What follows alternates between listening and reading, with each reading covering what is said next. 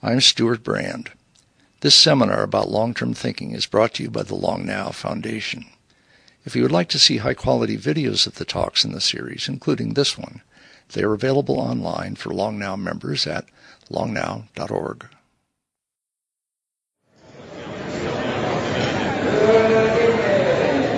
Drop dead brilliant. And you said, um, it was going to be one of these. Oh, like. I'm Stewart Brand from the Long Now Foundation.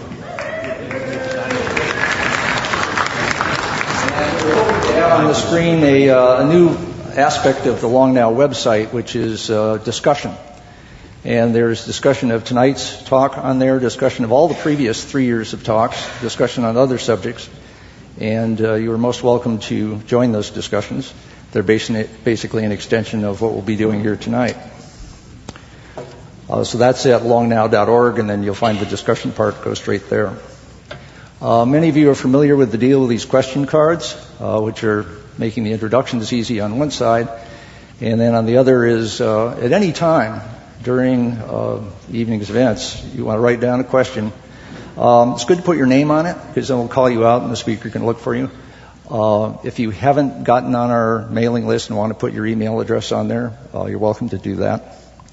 And then pass it out to one of the yellow-hatted characters who will bring them up to Kevin Kelly right here who will pick the juiciest ones and pass them up to me.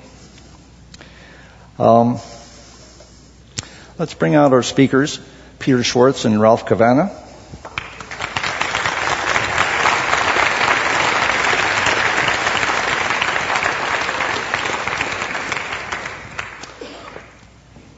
The format is not a debate. Um, that is, it's not going to be a deal where you or anybody, but I guess your innermost thoughts decides who won and who lost. You do get to choose who goes first.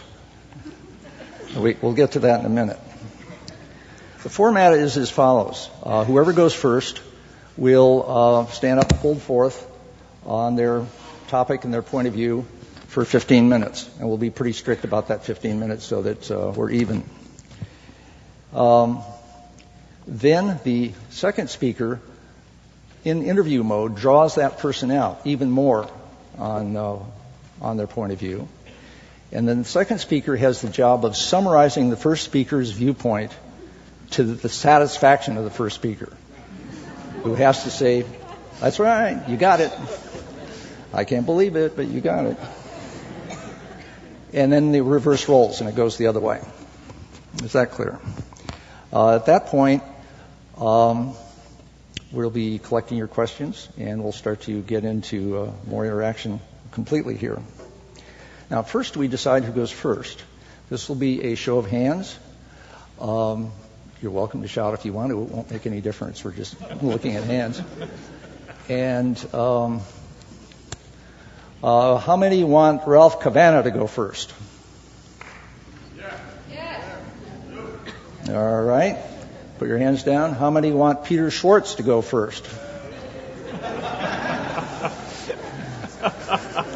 what can I say? Interesting. What is this telling us? Okay, let me uh, let me just say a little bit about while Schwartz is collecting his thoughts now that he realizes he's not in the riposte mode.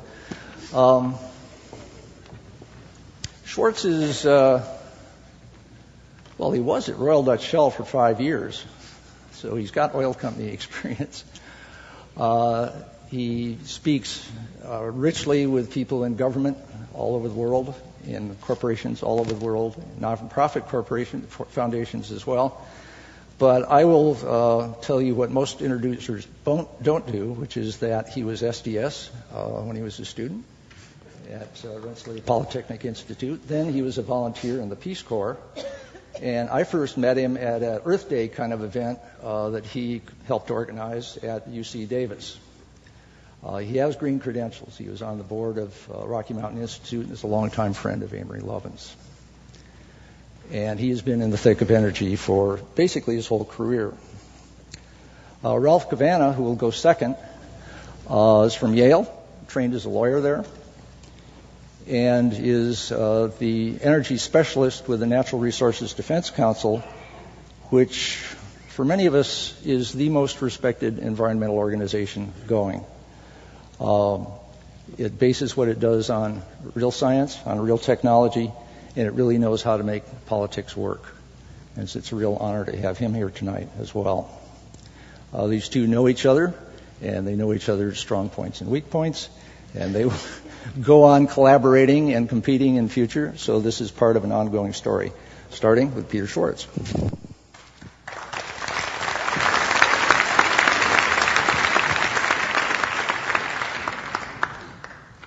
Thank you, Stewart. And, and, I want to thank Long Now, my colleagues, and especially Ralph, uh, who is, as, as, Stewart said, an, an old friend. Uh, and, and I, I, must say, I want to thank all of you. I'm astonished. I thought maybe 12 people might show up tonight. Uh, and I know many of you are Long Now regulars, and so I'm very pleased that you've all chosen to come and join us this evening. Um, because I think it's a very, very, very important issue that we're talking about here. Uh, and uh, Ralph and I have been on the same side on many, many issues over many years, and will be again on other issues. But on this one, I think we have some disagreements, and I think that's what we're here to talk about. Because I think the reason we need to use nuclear power is that the risks of really nasty climate change much sooner than we think is much greater than is widely believed, and that that climate change is at least in part driven by our rising use of fossil fuels, and especially coal and oil, and that that in turn is being driven by rapidly growing developing countries, especially countries like China. So, in my view, we need every alternative to coal and oil, and we can't afford to leave off the table anything, particularly since the risks are that are, if nuclear power in particular are likely to fall. So the risks of climate change are very great, and the risks of nuclear power are declining. So that's the, the, the, the fundamental position. Now, before I get into the climate change part of the story, there's one small piece of the story that is worth spending at least one minute on, but I suspect Ralph and I will agree on this and are not going to spend much time on this, and that's the oil issue. Because, of course, oil is another source of, uh, uh, of uh, CO2, uh, but in fact, I think this issue is going to be pretty much taken care of by itself because over the next 50 years we're going to run out. Or we're going to hit the peak and it's going to go down. The pessimists think the peak is now. The optimists think it's maybe 30 to 40 years in the future. I, I count myself as one of those. But in any event, we're going to have to make a transition away from oil over the next half century, no matter what, uh, irrespective of what our issues are about climate change or anything else. And furthermore, that as we begin to feel the pressures of that running out, the price of oil is likely to go up, so we'll have the benefit of rising prices to force us to change our behavior, even if we're not smart enough to do so on our own. So, by and large, we're going to move away from oil as a transport fuel. We've already done it in electricity.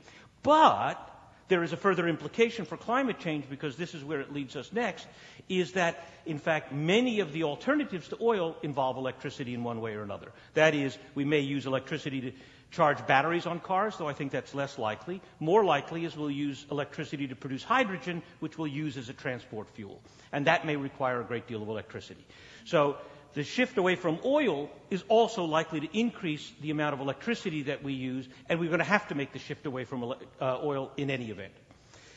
The real issue here is electricity. And the real issue behind it, the thing that we are most concerned about, is climate change. And the conventional wisdom on climate change is that basically what we have is a situation of partly natural but mostly human induced, mostly by the use of fossil fuels. We are seeing a gradual rise in the temperature of the Earth, and that this will take place over the next several centuries and will rise maybe three, four, five degrees a century. And we're not going to like the consequences, especially if you live in the Maldives or Bangladesh, places like that, which will progressively disappear under rising seas. Now, that could happen. Uh, that's possible. But I think there's a much worse scenario that we face, and a far more likely scenario, and that the science and the evidence is pointing us in that direction. And you get a hint of it by looking backwards. And that is that what we face is the possibility not of several centuries of gradual global warming, but abrupt climate change. That is, rapid changes in our climate, as we've experienced many times in the past, changes of 5, 10 degrees over the course of a decade, not centuries, and that it could become very volatile, and that that warming, in fact, oddly enough, could trigger cooling. And without going into all the mechanisms by which that happens, gradually, as the Earth warms, you see what's already beginning to happen polar ice melting, glaciers melting, and so on. fresh water flowing into the North Atlantic, affecting the currents that move huge amounts of heat around the Earth and that gradually produce the temperate climates that we all experience in the upper parts of uh, the Earth, the northern latitudes. Uh, if the Earth warms rapidly, one of the results is that we could see the Earth cool, as has happened many times before. And in fact, the greatest risk we face is not merely gradual climate change, but a return to the normal climate of the Earth. And that's what this is showing us. What you see here, uh, there we go. This is the last 10,000 years of human history. All of human civilization. We could, in fact, settle down when the Earth's climate stabilized. We could have agriculture, we could have uh, the uh, uh, development of cities, and so on. All of that took place in the last 10,000 years after really serious global warming. By the way, you can see this is about 20 degrees centigrade here, so it's a lot of movement. This is the normal climate of the Earth, very volatile and much colder. The risk that we face by rapidly rising CO2 production in the atmosphere is not a warmer Earth. It is a return to the normal climate of the Earth, an end to what we call the interglacial, these 10,000 year periods that happen every quarter million to half a million years of relative stability. The risk that we face is that if this happens, we face a very dire prospect. And that dire prospect is very simple. This can support 8 billion people. This maybe two. Six are going to have to get off the planet. And the way they get off the planet is war. This is a recipe for war. And that's what I'm most concerned about, is that if we fail to deal adequately with the abrupt climate change challenge, we will find ourselves in a rapidly declining carrying capacity of the planet and the inability to support the people of the earth. Uh, now, we did a lot of work on this for the Pentagon a couple of years ago, and what we could see then was the evidence that this was increasingly coming true. We were already seeing freshening of the North Atlantic. We were already beginning to see some of the fluctuations in the current. We were seeing it in the climate history. We've even seen some recent indications in the last year offshore California. The absence of a salmon season most of the year was due to the lack of an upwelling uh, from the Pacific, change in the currents there. These are the conditions and early signs of an abrupt shift. And it is not guaranteed. It's a risk. It could be wrong. But the risk is rising that that is what we face. So I believe that, in fact, the real risk here is that our civilization is at risk. This is not simply a small matter of a few countries and a shift in the agricultural pattern of the world. This is our very civilization that is at risk here. Uh, so, what's driving this climate change? And is there anything we can do about it? I mean, some of it is natural, probably, but most of the evidence suggests that it is, in fact, human activity that is producing the particularly rapid change that we're experiencing now, and particularly the fossil fuels that we're burning, putting CO2 in the atmosphere. And in fact, having now talked before about oil and transportation fuels and so on, and suggesting that some of those are going to become part of electricity, the story really is electricity. It's how are we going to produce the electricity that we need around the world to light our homes, heat our homes, drive our factories, and ultimately probably even drive our cars without producing vast amounts more of CO2. So it comes down to energy. And in fact, how do we produce our electricity? It's more about coal and oil um, and getting rid of that. And most of that is being driven by the developing world. That is, today's level of CO2 output we produced. But most of the growth yet to come is to come from the developing countries. And you can see it in this graph here. This is the growth in energy demand over the next 50 years. Starting back here in the 1920s and the 30s, what you saw was energy demand, energy production was about a quarter of today, but it was mostly coal, very heavily coal. Over the last sort of 50 years, we've quadrupled our energy use. We've added oil, natural gas, a lot of big hydro, and a bit of nuclear power to that. If we are very efficient, we'll only double our use of energy in the next 50 years. But if we continue the way we're going right now, we'll again quadruple it. Now, we'll add a lot of renewables like wind and solar, but that's a lot of energy to supply. And the blue is the rich countries, the, what we call the OECD. The yellow are the developing countries, China, India, everybody else. And as you can see, most of the growth is to come in those places as the next two billion people get rich. One of the great achievements of the last decade and a half is about a billion people climbed out of poverty in places like China and India. And if we're lucky in the next 50 years, another two billion will. That can't be a bad thing. That can't be a bad thing. to, for those people to climb out of poverty. But if they all live the way we do, we're in deep trouble. So, where's all that electricity produced? It's produced by coal. Today, and here's what would happen in about 30 years if we don't do something. Lots more coal, not much more oil, a lot more gas. Uh, this is the challenge. And look, that shows a lot more renewables even there, many-fold increase. The issue is the CO2. So this is the emissions from the different fuels. And what you see is a steady increase from coal, steady increase from oil. We're going to shift some of that to coal and even some more from natural gas. The challenge here is how do we get rid of this particularly? This will begin to get rid of it by itself, and this is the cleanest of the fuels. The challenge we see is in China. There we go. China's energy demand is set to grow again from about 47 quadrillion BTUs to about 140. It'll triple if it keeps going the way it is. The challenge is to get it down here, to improve its energy intensity, its energy efficiency, and by the way, about what the United States did between 1975 and 85. So it's not impossible. The problem is that most of it's going to come from coal. So what are they going to do to get rid of that coal? And the coal is really nasty coal in China. It's brown, soft coal. Uh, skip that one. Now, looking at where the energy is coming from today, this is electricity. And what you see, these are all the different ways we make electricity. Coal, the largest. This is renewables, of which most of it is hydro. And if you unpack that other 1%, most of that is geothermal. Uh, solar and wind is a tiny, invisible fraction today. We need to increase it enormously, but it is tiny today. Come on.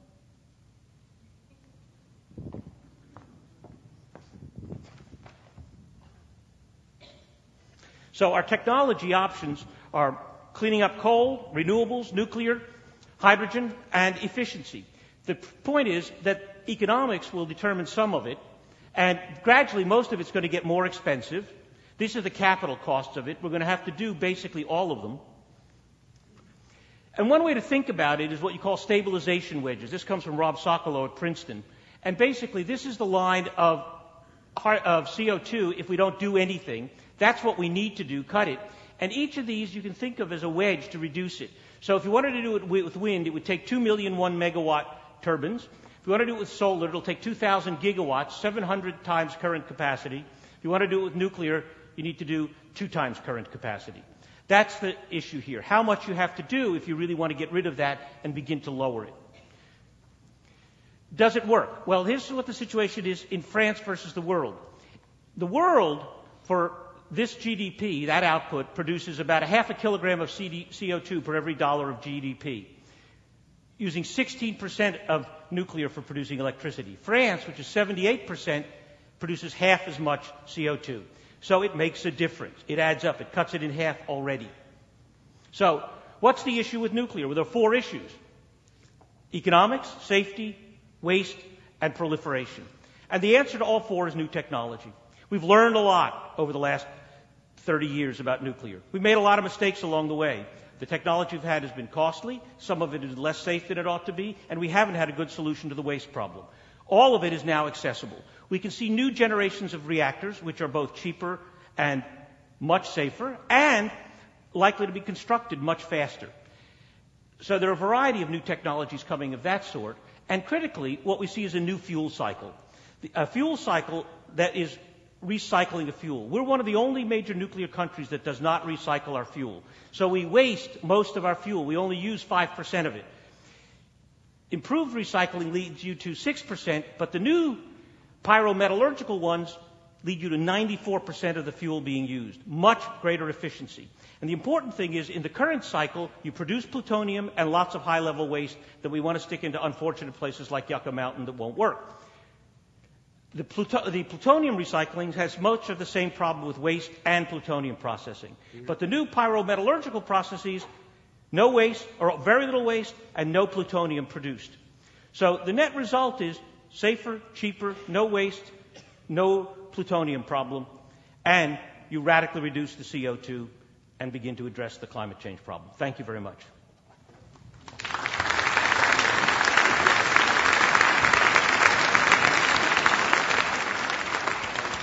Ralph, you have 10 minutes to draw Peter out, and you can use that to uh, get in whatever points you were trying to get. Good. Stewart, uh, I know that everyone in the audience wants me to open with the same question, and it goes right to your introduction. And Peter, what we all want to know is, was there really an SDS chapter at Rensselaer Polytechnic Institute? And if so, how many people were in it besides you? Well, actually, one of them may even be here. Is that Pete Rotondo in the audience? Another mutual friend of ours. Might, I think he was actually in the chapter, and me and Pete and one other guy. I want, uh, very good. I want to give you a chance to talk a little more about some issues you had to flash through very quickly at the end. For many in this audience, uh, concerns about nuclear begin with the issue of proliferation and the fact that, as our mutual friend Amory Lovins likes to say, a civilian nuclear industry is among the best possible camouflages for an illicit weapons program. Uh, you are talking about, to make a material difference, as you've acknowledged, you suggested that we would need at least 700 more nuclear reactors worldwide. We now have about 400, many presumably in places with less than fully stable and effective governments. Talk a little bit about your view as to why we shouldn't worry about that as much as many of us do. I, I think we should worry about it. I think it's a real issue. So uh, let, let, me say that I think it's not a done deal. It's, uh, it's a very real issue. We see it today with Iran. It's a perfect example of what's going on. It's happened with North Korea. So it's a real issue. It's a real concern. I think part of it has to do with the actual technology of the fuel cycle that we use, and part of it has to do with the institutional mechanisms that manage that fuel cycle. So the current fuel cycles are particularly vulnerable to proliferation issues because of the ways in which they produce the fuel, i.e., we end up with a fair amount of plutonium in that process, as well as we end up with some nasty wastes that can be played with in unfortunate ways. So part of it involves shifting the nature of the technology of how we process the fuels. Today in the United States, as you know, we don't reprocess at all. Most of the nuclear countries do. But even their technology, I think, is still not really, A, very economic and still produces a fair amount of waste. So we need to move beyond that technology. The last two, week, two issues ago in Scientific American, there was a very good article, which I could recommend to all of you, on essentially the newer processes, pyrometallurgical processes, that basically enable you to do several things. First of all, to capture more of the energy value of the fuel. Secondly, radically reduce the amount of high level waste so that you end up with, you still have some waste, but it's fairly low level waste. You don't need to isolate for thousands of years. And third, you end up with no plutonium in the process, so radically reduce it. However, you don't get to that for decades. So we have a problem just running the existing system the way we have it and the current plans for development. So we need institutional mechanisms, probably under the IEA, IAEA, the International Agency for Atomic Energy, that manages uh, uh, the, the, issues of proliferation, uh, to actually help manage the fuel cycle so you don't have closed, closed fuel cycles in any of the countries that you are concerned about, i.e., where they can capture potentially the harmful products that they could use in weapons. So we're going to need much, much stronger, much more effective international institutions than we have now. Absolutely. A wholly different kind of reactor, a wholly different kind of waste management and waste disposal system. That's right. Uh, on that point, uh, as you know, an Achilles heel of nuclear today, and one of the things that makes it difficult to move forward as a practical matter, is the political challenge of convincing any particular jurisdiction, and this is a worldwide problem, uh, that accepting waste that, at least on the face of it, looks like a 100,000 year problem, is a sensible proposition from the standpoint of local land use management. How would you uh, propose to help them overcome those understandable skepticisms? Well, first of all, I, I think we've, we've, re- we've defined the waste problem wrong. That is, the problem of nuclear waste is not a problem of storage for 10,000 years or a million years or a quarter million years or any uh, such very long period of time. The issue is storing it long enough that we can get, put it in a form that we can reprocess it and recycle it. And that is probably surface storage in very strong caskets, uh, in relatively uh, in few sites, not large numbers of sites, i.e., not at every reactor, but also not one single national repository, probably several, and a number around the world, with it in the mind that you are not putting it in the ground forever, where it, or in theory forever, where it could migrate and leak and raise all the kinds of concerns that people rightly have about waste. So you're redesigning the way in which you manage that waste and change the nature of the challenge fundamentally, I think. Okay. Peter, on, on the issue of how, how, this comes to pass, where the, where the 700 reactors come from, would you use government mandates to get it? Would you, I mean, talk about how it would, ha- as you know, basically the way reactors come into being in the world today is that somebody has to buy them. Normally that's the electric company. Normally there's a competitive process. I'm not aware of any competitive procurement process any electric utilities ever run in the world open to all sources where a nuclear plant won. So what, what's going to change that? Well, look, uh, first of all, the truth is that in most countries, uh, the decision about power plants are not a private decision. They are, in fact, a public decision. They are, in fact, most countries, with the exception of a relatively few wealthy countries, most of it is public utilities. So it is, in fact, a governmental decision in most places. Now, the truth is, most countries are not going to build nuclear power plants. So it really is, we're really talking about 30 or 40 of the relatively larger countries that are involved. Not, I doubt that we're going to have a, uh, a nuclear power plant in Guinea-Bissau. Uh, not, you know, some of the larger countries are, are, likely to have it, Kazakhstan and so on, and there's an example of a country where you could imagine problems or some of the other stands. Uh, I think it is very likely that what we'll see is, first of all, most of the plants that we're going to build in the next, let me say, 20 to 30 years will be at existing sites. So we're not going to be confronting the necessity of building the further plants that we need, the next 150, 200 plants that we need, until probably another 30, 40, 50 years in the future, until we've exhausted all the sites where we can build at the existing sites. In the United States alone, for example, we have probably 30 to 40 sites which were designed for three and four reactors that only have one or two. But is it your view that government should make these decisions? Or would you prefer a more competitive and entrepreneurial process like every other issue I've ever heard you talk about? And the answer is yes. I would much prefer that in the market oriented economies, there'd be market competition. No question. Winners and losers emerge on the merits. Absolutely. And if the nuclear plants can't make it, then they don't make it. That's Understood. Right. And that's what I, if you, it, it, Stewart, I don't, you interrupt me whenever I'm supposed to restate his position compellingly. Uh, you have four more minutes to quiz and then you uh, do that. Uh, because Peter, what, what is I, at the heart of your concern, I, I suspect you have this whole audience with you on the seriousness of the climate challenge and on the importance of doing everything we can to end this suicidally irresponsible experiment we're all conducting with the Earth's atmosphere. You believe strongly I take it. And one of your one, one of your graphs shows is that even you take I know you take energy efficiency seriously, and the colloquy I want you and I to have for just a moment is to recognize that energy efficiency is a resource just like a power plant. Absolutely. That you would like to see as much of it exploited as is available and is uh, at, at, at, reliability and other. We don't make it if we don't do it. I mean, you, you can't but get you it on the think that side. if the world takes advantage of all accessible and cost-effective efficiency, its energy needs will still double by 2050? On uh, on that order of magnitude, because of the numbers of people. Well, total energy is another question. Electricity demand. Electricity demand. Yeah, ah, electricity okay. demand. Because in part of also the shift away from oil to electricity as a source for transport fuels. But if you turned out to be wrong about that, if the potential for efficiency were greater, if the potential for inexpensive renewables were greater, if the competitive process yielded a different set of winners and nuclear didn't make it, I don't sense great distress no, on your part. Of course not. There's no other reason to pursue it in your mind aside from its potential contribution to dealing with the risks of climate change. Well, if it were cheaper, if it turned out to be, and it could, then that would be another reason, i.e., there would be economic benefit to consumers from that. So, given the relative cost, I mean, for example, coal, uh, uh, carbon capture and sequestration could turn out to be very expensive, just to take an example. But, but I guess what I want to press you on, sure, and if it were cheap and if it were safe and if there were no proliferation problems, I think the audience would rise as one and embrace it. But, but uh, it has nuclear. I want to press you again. Are you aware of any case where a nuclear plant, in, in a genuinely open competition against those other alternatives we've been talking about, has ever prevailed?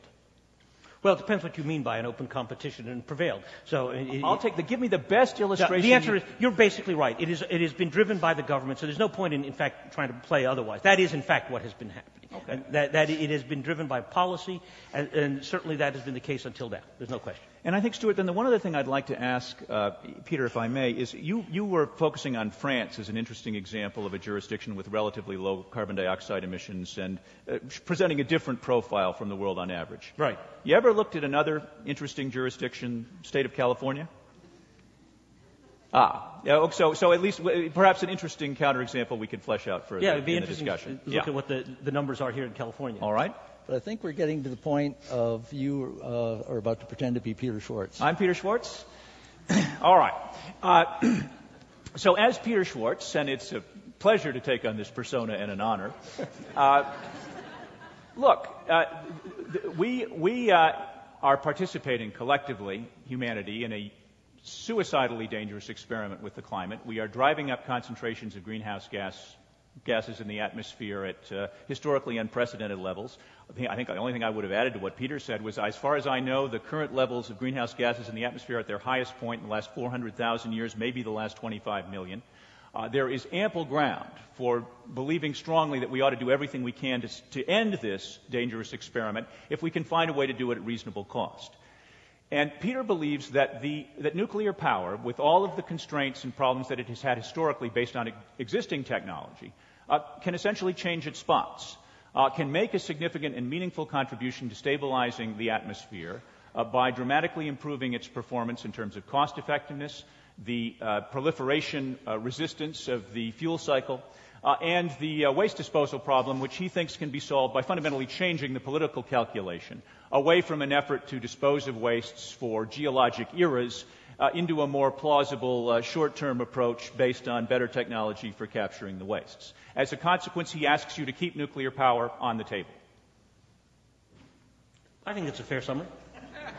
Good. Well done. Thank you.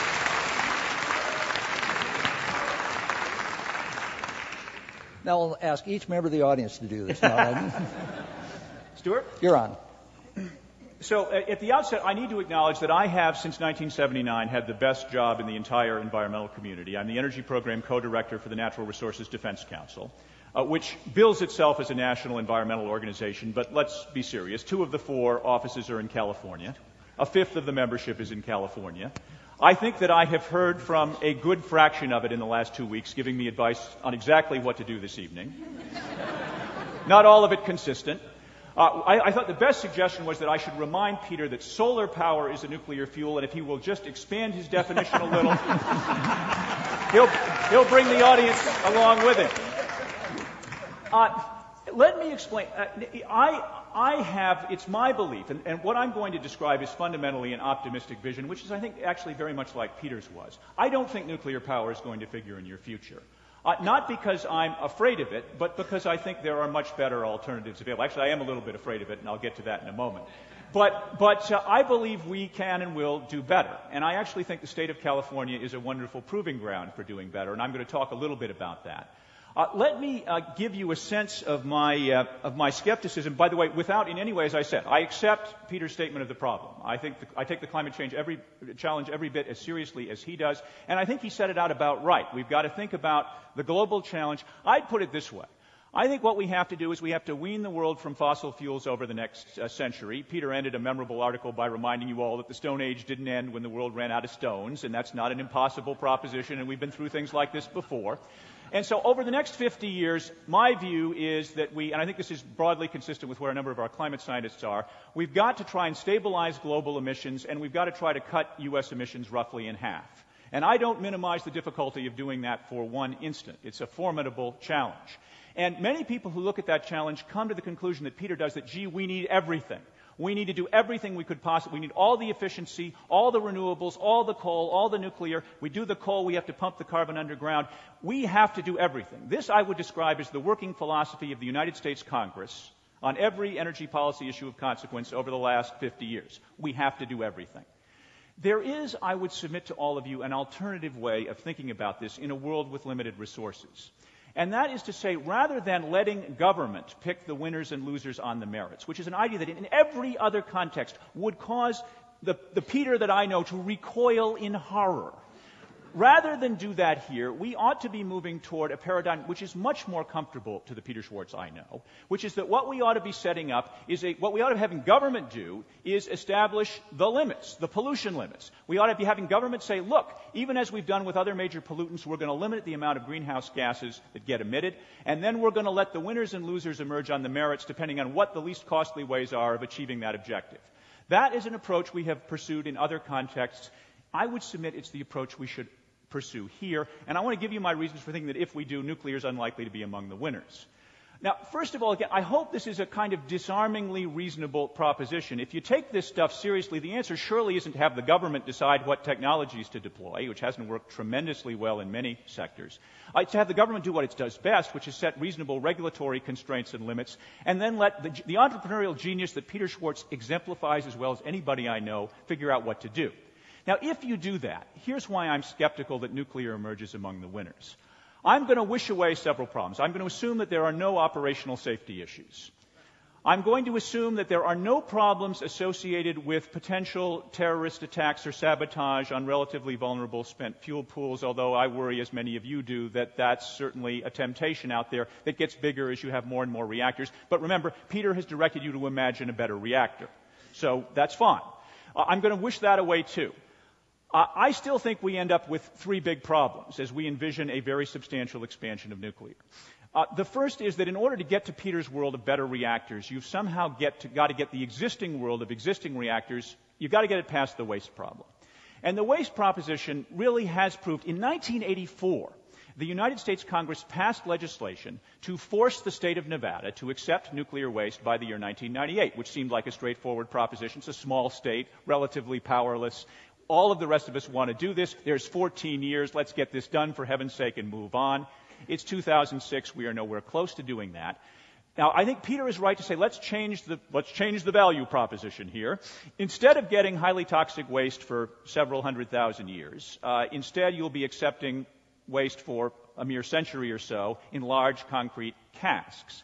But even Peter Schwartz is going to have a tough time selling that to the skeptical jurisdictions that are going to believe in their heart of hearts that maybe, just maybe, nobody's going to want those casks after the first century, and they're going to be stuck with them indefinitely. Or, as is the case with the existing reactors, maybe the waste just stays on the existing sites and piles up. I don't think this is the worst problem that nuclear power has, but it is a formidable political challenge that nobody's figured out how to overcome. But let's assume Peter overcomes it. And we deal with that, and Yucca Mountain fills to the brim with the wastes of the existing reactors, and everybody forgets about this issue and we go forward. It still seems to me that there are two formidable problems, and I was trying to begin to tease them out as we were talking together. The first has to do with this issue of the linkage between nuclear power and nuclear bombs, which is impossible for any of us to escape since any of us who is watching the daily coverage of events in Iran uh, and North Korea can see it. I mean, Iran and North Korea's fundamental argument to the rest of the world is what, weapons? We're just building nuclear reactors just like the United States. This is civilian power. what's the problem? We're just doing what all the rest of you are doing. And the problem, of course, as everybody who is involved in this recognizes, is the deceptive ease with which those civilian programs become cover for illicit activity. Very hard to police. There's no question, I think, that it, we'd have a safer world in terms of long term nuclear proliferation issues if there were no civilian nuclear industries for the weapons masters to hide behind. And one of the reasons to look forward to a nuclear free era, if we can get to it, is that civilian cover will be gone. But here's the final reason why I think, and, and, and the most important, why I doubt that nuclear will figure in your future. And it has to do with a fundamental self confidence that I want all of you to feel about the competition that I suspect many of you uh, value above the nuclear option in terms of where you want to see the world's energy future go. The energy efficiency options, the renew, I mean, to have energy efficiency and renewable energy appear as two items on a list is for any of you who know the diversity of these technologies and options, of course, very misleading and constraining. We're talking about literally thousands of options. We're talking about the ability to create portfolios co- combined both out of efficiency, a whole host of renewable electric generation, the biofuels options that we haven't even started to talk about yet this evening. All I am seeking in my advocacy and what I'm trying to accomplish is an equal opportunity for them to compete against the nuclear plants and the other options.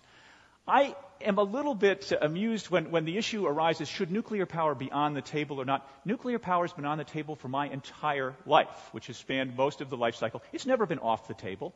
It has an army of lobbyists in Washington with funding at least a hundred times those of every anti-nuclear activist in the country. It has a hundred and a hundred plus operating reactors in the U.S., each with a thousand plus employees. It has university centers across the country. It has a whole army of uh, committee chairs in the Congress Congress supporting it aggressively. It has freedom for, it, it has complete protection or largely complete protection against accident liability. It has subsidies for licensing, subsidies for siting, operating subsidies, loan guarantees for the next generation of plant. I think Peter would be hard pressed to think of anything else one could do right now to put nuclear even more firmly on the table. And yet, this is the extraordinary thing. Not one nuclear plant has been ordered and completed since 1973. I suspect before the, before the births of many in this room. And that is because, at least in this country, nuclear has time and time again failed fundamental competitive tests. And this is, I think, the fundamental reason for my confidence that better options will prevail is that I expect the future to be a reprise of those competitive tests. Now, the competitive tests in the future, I think Peter's right. They'll be carbon constrained. That is, you'll get points if you have low, relatively low carbon dioxide emissions, and nuclear will get some points. Nuclear's been getting points all its life. It still can't win. Giving it a few more is unlikely to change the outcome, particularly since the same kinds of options, the same I mean, the, the options with equally appealing uh, low carbon characteristics, will be getting the same benefit in those competitive uh, contexts. So what you're going to see, and you'll see it first in California, as California moves, as it already has, toward constraints on carbon emissions. The governor has set aggressive targets to reduce carbon dioxide emissions. I know Peter and I celebrate that first move. Now he's got to act on it. Likeliest way he acts on it is, and it's already starting to happen, you begin to put your thumb on the scale. You begin to say, we want to develop our electric options with an eye toward minimizing carbon emissions. Today, in a historic moment, which I suspect not many of you have heard about yet, so I want to make sure you're aware of it, California PUC has proposed to limit the total carbon emissions associated with the resource purchases of the state's major utilities. And, and that process, as it gets underway, and yes, absolutely, that's worth that's worth a moment. I'm going to ask. I'm going to commemorate something else in just a moment to when I close. That's even more important. But what that reminds us is that we are moving into a carbon-constrained era. But think about what that has meant in recent years for California. Uh, we've already started to do it. Did you know, for example, that when California utilities evaluate energy efficiency against renewables, against coal, against nuclear, they are required to assign a penalty, a cost penalty to resources that emit carbon dioxide. So nuclear is already getting a thumb on the scale in California. Hasn't made a noticeable difference yet. What has happened is that we've launched the world's largest energy efficiency and renewable energy investment programs. And that is frankly what I think, and, and here's, here's where I sometimes get into trouble, but I want to bring you this far with me. I think Peter's right on one point. I think nuclear gets to compete. I don't think we can say we, we want low carbon auctions, we want a fair competitive, we want to go after all the cost effective efficiency, all the renewables, and we're just going to rule nuclear out of that competition. They can't possibly make a showing. We're, it makes us sound like we're scared of the nuclear option. It makes it sound like we think maybe there's something good out there that might beat our stuff, so we want to keep it away. We want to rule it out. We shouldn't be doing that. We should be we should be saying and meaning we can take them on and beat them just as we've taken them on and beaten them for the last 30 years straight often in situations, if you think about the remarkable fact of no orders since 1973, we're not just talking about no orders in California. We're talking about the whole country. We're talking about the Southeast. We're talking about some places which, in ideological terms at least, are quite different from the audience spread out in front of me this evening. And you know, the most important reason for that, in the years since 1973, uh, more than 100 nuclear reactors were canceled, many in an advanced state of construction, not because protesters went after them, but because the cost spiraled out of control. And the utilities that sponsored those plants had to eat about $60 billion, most of which they weren't allowed to pass on to customers. That creates vivid and enduring memories. And so somehow you have the interesting challenge in the United States. If you want a nuclear revival, in addition to everything else I've told you, you've got to overcome that rather vivid and eloquent history. And what I would want to say to all of you is that I see no evidence at this point that the nuclear plants can do it. Now, what Peter is telling you is imagine a better nuclear plant. And the difficulty with imagining a better nuclear plant is they will have to, that means the whole, the existing infrastructure is not going to be terribly helpful. We're, going to, we're moving to something completely different. The first few are going to cost a lot more. They're going to create some significant financial risk. The utilities that are being asked to take on that risk will be wanting lots of help from the taxpayers of the United States. And this is a, a message I'll keep coming back with you on. The resources of the United States right now, the public resources, are constrained. There is a limited amount available for public subsidy of any resource, and the notion that somehow there's going to be a willingness to make the public investment necessary to create resources of this scale. And remember, this is the fundamental problem with a nuclear plant. Think of how big they are. Think of how long they take to build. Think of how much of a system's capital and operating capacity they take up and they're surrounded by smaller and nimbler competitors, the efficiency options, the renewable options. To bring this home to you, I wanted to close with a hometown example. Uh, for nuclear activists over the last quarter century, the uh, institution you most love to hate, at least if you went back to when I started NRDC in 1979, was the bad old Pacific Gas and Electric Company. The Erin Brockovich utility, the people who couldn't shoot straight, the Diablo Canyon blueprint switchers. Today, Today, your hometown utility, the Pacific Gas and Electric Company, is the largest investor in energy efficiency in the world. It will sh- shortly be very likely the largest investor in renewable energy. And, as a result of the PUC's actions on solar this week, which many of you contributed to, the largest investor in solar. It's running a resource procurement program that's acutely conscious of carbon risk.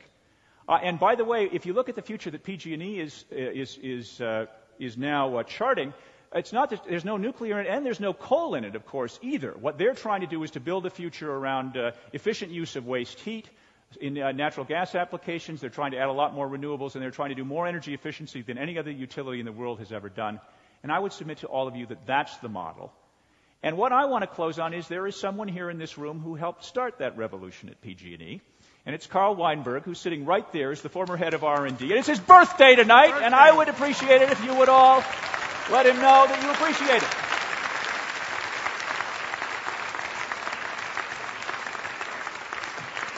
And so I want you to take away from these remarks not a sense of a relentless attack on a particular technology, but a sense of boundless enthusiasm uh, and optimism about its competitors, and the hope that all of us together will watch the most effective international demonstration that those competitors can and will prevail over the long term right here in California. Thank you.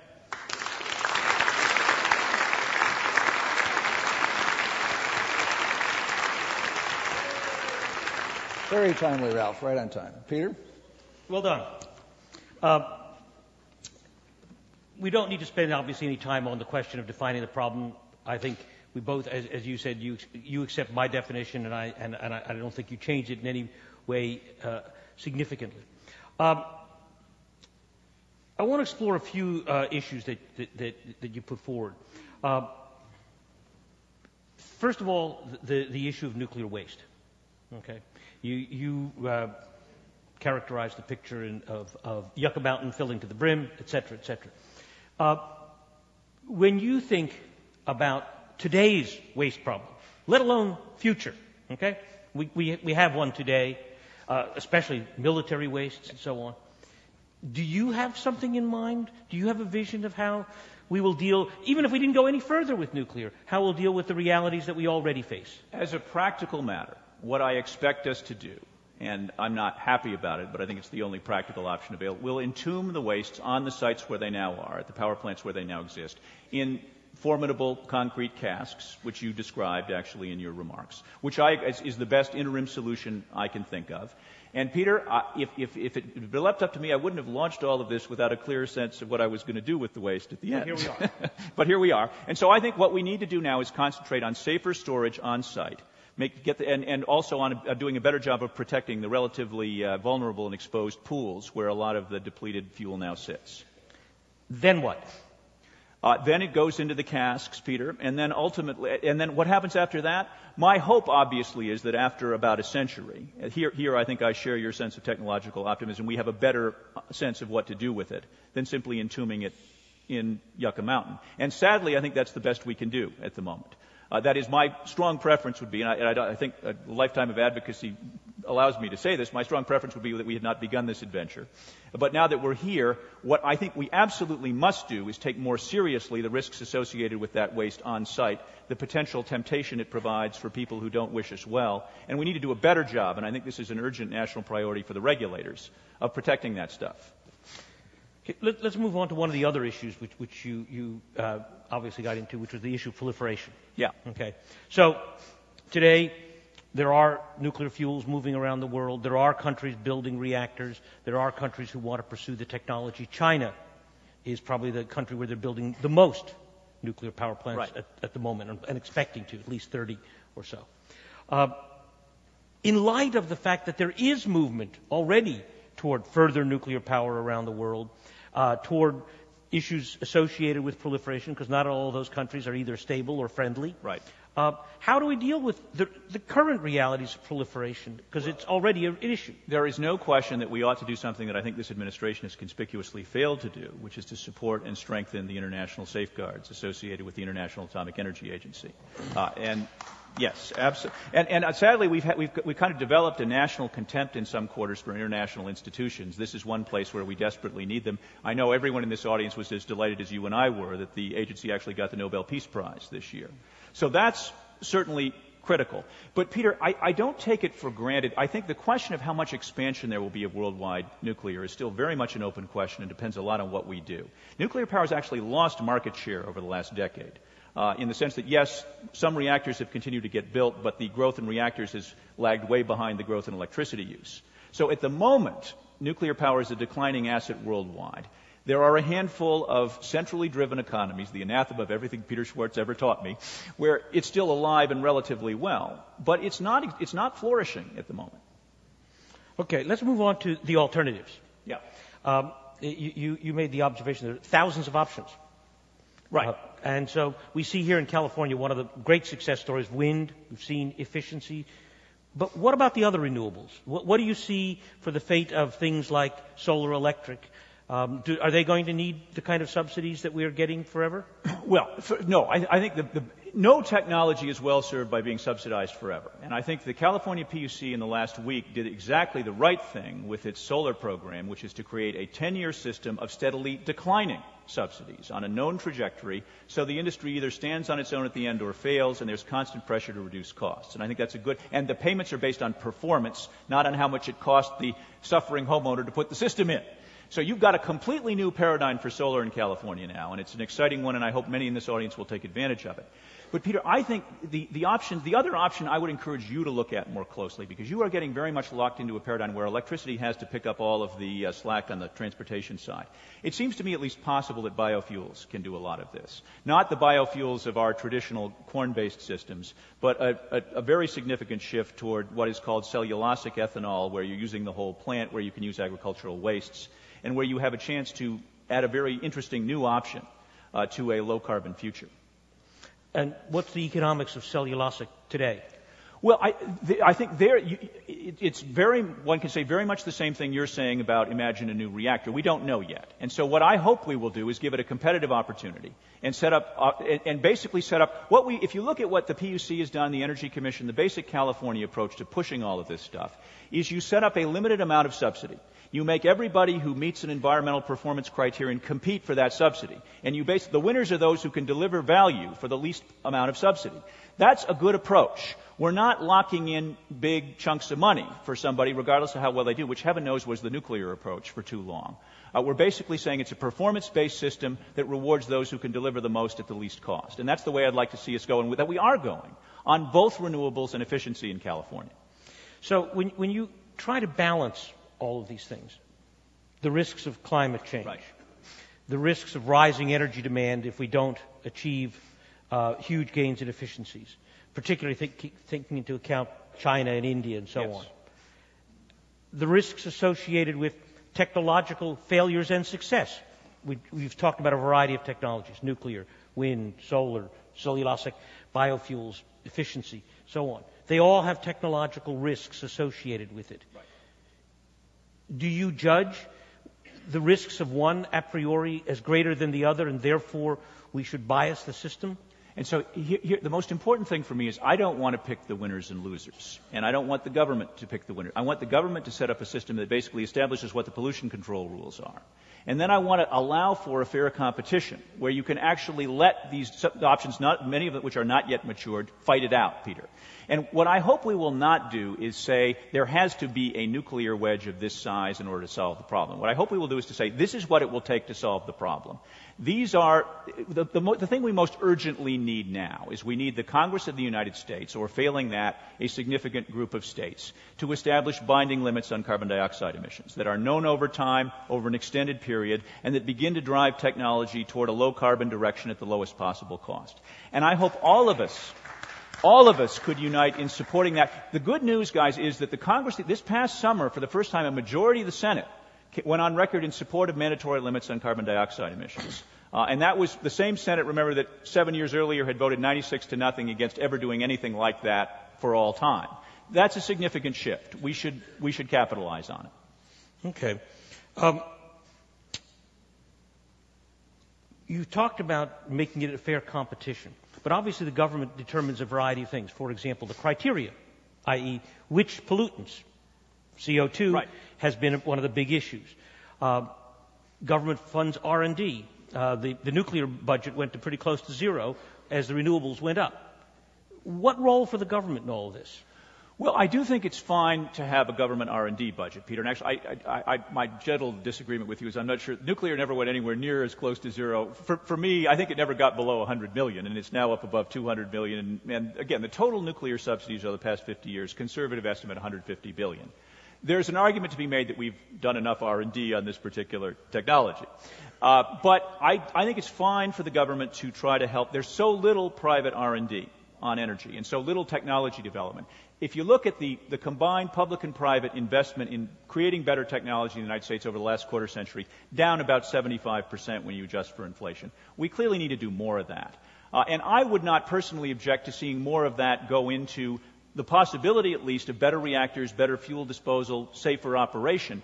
Since we have 100 reactors right now, we've got communities around them, we've got a stake in making sure that they ramp down uh, in a reasonable uh, and uh, prudent way. What I don't like to see is the government then, st- I mean, what I think the, the, the error of the energy bill was to go beyond that and really begin to add a whole new set of subsidies for operating reactors. Uh, again, 50 years into the development of the technology, when there's a real risk, Peter, that that money won't go to the exciting new technologies you're envisioning, but just one more round of the old stuff that, frankly, hasn't been remotely competitive every time there's been a test. I think we're uh, wrapped on that part. Peter, it's time for you to uh, argue Ralph's case. Okay. Well, I, I think the, the, the brilliance of, of, you know, it, it's really a daunting experience to debate Ralph Cavanagh. I will say this. Uh, uh, I think um, my colleague and friend over here uh, put it forward, I think, very eloquently. The problem is, is clear. We all see the problem of radically reducing CO2. Um, I don't think that there's any doubt about the need to do that. Um, the question is, how do you make the choice among the options? Um, and I think uh, Ralph is arguing that the system has been biased toward nuclear and away from uh, other options, with important exceptions like California, where we've run the experiment of what happens when you mostly begin to get it right where you begin to make a lot of the choices about efficiency right. You begin to create the room for new options to develop, new technologies to come to market in California as a very good example of having done it right. And that, in fact, I think Ralph has an enormous amount of confidence in the choices that we would make if we were really exposed to the realistic costs and risks, and if those were evident in the marketplace, and if all the options really bore their full costs, as it were, that the more benign options like solar and wind and efficiency would tend to win far more often, and that if nuclear actually achieved similar levels of performance, why you could compete and win as well, and Ralph would have no objection uh, to it if it was meeting the same kinds of criteria that, in fact, all the other sources, and including efficiency among them, also had to meet. And all of that is enti- except Ralph is profoundly skeptical that that could ever occur. Ah, but well. that is, uh, that is in, fa- in fact very fair and appropriate. Thank you. Okay. Uh, we're getting toward questions.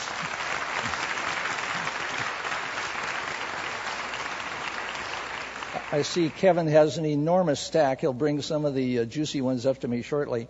Uh, in the meantime, I'll raise one question, which I noticed a slight orthogonality to the comments from both sides so far. You spoke almost entirely, Ralph, about the U.S., U.S. policy, U.S. experience, uh, U.S. competitive system.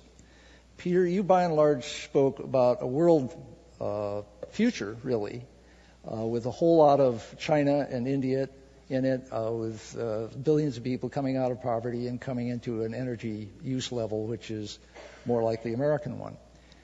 Um, so in a sense, I want both of you to respond to that, but I, I think I would start with you, Ralph, because um, you mostly deal, National Resources Defense Council mostly deals with U.S. policy and, and so on. Um, if you were brought to China or to India as a consultant, what would you be telling them? Actually, NRDC deals very strongly also with China. Has Oh, a very strong. China energy program. And so, Stewart, part of for, I, obviously it's a global problem, and, and I try to talk. In, there, there are hun, there are about about a quarter of the world's nuclear capacities in the United States. I do think that what the United States does matters profoundly right now in terms of helping to shape choices. China, for example, there is a China California partnership in terms of how to organize the utility sector and how to organize competitive procurement of utility resources. Susan Kennedy uh, of the California PUC went to China to help explain the new California energy efficiency procurement systems, to, which could be, of, of course, executed on a far larger scale in China. I still think, therefore, it is terribly important to get it right here, uh, as, uh, with, with an eye toward the, the power that that model could have. And I think I guess this is something I'd be interested in hearing Peter's view. I think the, the model of governments driving all of the choices on energy resources is actually one that's declining and likely to go away. That doesn't mean I am in no sense a complete uh, I, don't have a, a kind of a, a, blind faith in markets in driving these choices either. I like the hybrid model that California exemplifies, in which we have a lot of government involvement in setting limits and creating incentives. Uh, and we have regulated utilities doing a lot of investment under competitive procurement. I think it's a nice hybrid between the kind of the, the pure market model that many of us remember with no nostalgia at all from the mid 90s in California, and the totally centrally driven command and control government systems of, of Asia and, and France in, in this sector anyway. And, and Peter, do, do, you, do you really think that's something that can endure for, uh, for long in the, as, as, as, these, as these countries develop, as they become more market oriented, and as they become more entrepreneurial? Can, can you keep the chains around the system like that? Uh, while Peter is answering that, Kevin, can I have some of those questions? Uh, unfortunately, I think the answer is yes. Uh, I, I, I, wish it were otherwise. I wish I could say otherwise, but I don't think it's true. Look, I think China's uh, centralized government is going to be around for a very long time.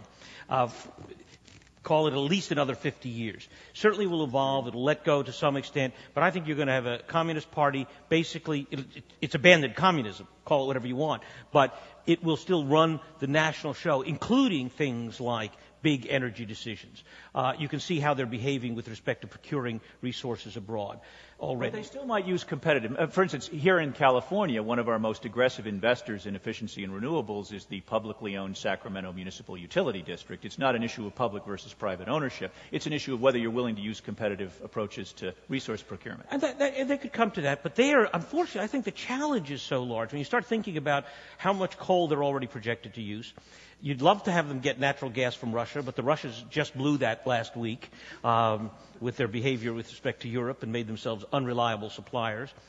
Do we want them to do th- more Three Gorges? Well, they already abandoned one rightly set of dams that they were going to build. So we're leaving them with damn few options for that next four or five hundred million people if we push them away from nuclear power and we don't want them to use all that nasty coal. I think that, you know, I, I don't see how, what they're going to do uh, to supply the electricity. Today, they're, I mean, why is pollution going up? In, why is oil use going up in China? They're running diesel generators in apartment buildings because the electricity grid doesn't work. You know? Well, Stewart, let's, let's go on to your audience. Uh, Sam Borgeson is where? There in the back. Uh, raises the question about uranium as a fossil fuel. Given the uranium is pulled out of the ground and exists there in finite quantities, isn't the use of uranium an inherently temporary solution? Do you know how long it will last? Either of you? Go ahead. Well, it depends on, on how you use it. So it depends on the fuel cycle. The current U.S. fuel cycle is the least efficient and would run through the fuel if we expanded nuclear power in less than a century. But the, the truth is that we have additional new fuel cycles where we can reprocess the fuel, reuse it, recapture the value, and, by the way, ultimately shift to uh, faster breeder reactors, probably a century or more in the future, where you have moved from essentially a fuel cycle that consumes fuel to one that actually makes fuel. Now, today that technology is both uneconomic and probably dangerous. So I don't see that for at least a century. You don't need to get to it for a while. So we have time to move from inefficient use to more efficient use to ultimately being able to produce nuclear fuel. But the truth is, a century or more from now, the physics will have changed so much, who knows what we'll be talking about. But, but there is here a crucial and important uh, additional issue to raise. The reason the United States has had the so-called once-through fuel cycle for more than 30 years now, as Peter is well aware, because of profound concerns about the potential availability of weapons material associated with the currently available reprocessing methods. Uh, and the reason that we have declined to do this for this extended period of time, and the reason that so far, at least, the Congress and the administration have been unable to overturn the policy, uh, is because I think there remains a well justified and genuine belief that the United States, until the, until the emergence of the glorious new system that Peter continues to hope for, and I'm not ruling out, but until we can see clear evidence that that's available and practical and commercial, we don't want to go down that road for fear of creating yet a new set of opportunities for uh, nuclear weapons proliferation of course, it is the case that almost none of our allies, friends, or even competitors followed us in the desire to not reprocess. Virtually every other major country does already reprocess. But happily, none of them have. It, it, it's in every case, I think, an embarrassment, Peter. It's not economic. It's propped up by massive subsidies. It's hard to hold it out as an example of responsible or competitive use of fuel. I think the other point the questioner is right to. There, there are real issues surrounding uranium mining mm. uh, in terms of what it means in local, uh, enduring local waste problems, worker exposure. We haven't done that very well anywhere in the world. It's an additional. It's an additional. It's, it, it belongs on Peter's list of what we've got to do better if this well, is going to continue. On the other side of the ledger, we just saw the cost last week of 13 miners' lives in coal mines. Last year it was 22. In China it was about 15,000. Um, the 10,000 black lung deaths. If, if, if 13 uh, nuclear power workers had died in a nuclear power plant last week, we'd be shutting down every power plant in the country. Sounds to me like a good reason not to limit our choices to coal and nuclear, uh, which, but, of course, one major state doesn't. But all I'm suggesting yeah. is that there are real costs to, in real lives, to real people, to not developing the alternative to coal. Okay, here's a question as near as uh, Kevin can tell, everybody in the room has put at least one question up here. This is amazing. Congratulations. Uh, this one is from uh, WO. Do you actually want to wave your hand or stay anonymous? It's out there somewhere. Um, this is for you, Ralph. How long before we're carrying placards that read, No blood for pollution credits? How will we enforce global compliance with energy efficiency for alternative fuels? And actually, it, it's, a, it's, a, provocatively phrased but wholly legitimate question. Um, the, uh, the ultimate hope, and this is where I think Peter's remark about the Stone Age is, is well taken. Uh, the ultimate hope, of course, after a century is that we are doing all of these things because they're better not because someone is imposing the heavy hand of government to make us do it, but that the efficiency and renewables options collectively yield a more compelling system than the one that we have now. Uh, that we get, for those of us who believe in energy efficiency, the point is more and better service, not curtailment and sacrifice. The regulatory proposition is quite different, it seems to me, if you look at it that way. And this is why California is so terribly important. Because you see, no one in the world believes that we would impose on ourselves any measure of self sacrifice for any purpose associated with energy services. If we actually, if we actually are capable of pulling this off together, that for me makes it an all, all the more compelling because I don't think in the end that this works as a result of some kind of worldwide police state making sure no one is emitting any carbon. I, mean, I, I, would just agree with that. I think, by the way, I do think the example of what California does is important. I think some other states have followed. One could hope that someday Washington will learn something from us. A murmuring in the audience, that'll be the day. uh, here's a question from Nick's, Nick Fox Geeg, looks like. You here? Uh, do you believe that both of your proposed plans, an expanded nuclear program or an expanded pollution credit regulatory system, requires us to reject the currently popular notion that government is not morally fit to set policy? Does any energy solution require the repudiation of laissez faire? Uh, of, laissez-faire. Laissez-faire. There's another question in here: Is can America bear to look like France? well, but to the first question, you know, it's, it's hard to find, even among the most profound anti government skeptics, it's hard to find anyone who doesn't see a role for government in pollution control. I mean, laissez faire has never worked terrifically well uh, in managing uh, pollution of shared air, water, and land resources this is a government role that has a pretty distinguished lineage and has endured remarkably well through every kind of administration the U.S. has ever had. It's important to emphasize, therefore, that what I'm calling for is, in my mind, an entirely logical extension of that role. And it's a limited one. It says basically that there will be limits on how much can be emitted. Under those limits, obviously, there is a flexible system that allows winners and losers to emerge on the merits. I'm arguing that carbon emissions ought to matter in the economic competition that drives the development and future of the world, and I'm arguing the United States should lead in that effort. I guess I would only add to that. I, think, uh, look, the truth is there are wiser and better governments and poorer and worse governments. Uh, and, and, and, unfortunately, I think it is very rare for a very big government to be very wise and farsighted. And that, that's why I think California is in some ways a more interesting and relevant uh, a laboratory, if you will. Uh, it's such think, a small place. well, but it, it, it's meaningful. Yeah. It's large enough to be meaningful, and where, in fact, the citizens and the government can meet each other in a way that you can't with the U.S. Yeah. government. I think Britain is doing interesting things. I think Tony Blair is doing interesting things. And oh, by the way, what is Tony Blair thinking about these days? Reviving nuclear power because he got a wonderful free ride shifting from coal to natural gas, but the natural gas is running out. Margaret Thatcher got the benefit of that, gave him nice Kyoto credits. But he now says, I don't want more coal mines. I don't want to reopen the coal fired power plants. What am I going to do when I start running out of natural gas? And oh, by the way, the Russians are the only source I can see coming with that, and I don't like them too much. So he's reconsidering nuclear power. So even some of the wiser governments at the scale of, say, the U- US and the UK are thinking in those ways. This relates to a question from Dave uh, Bayer, it looks like.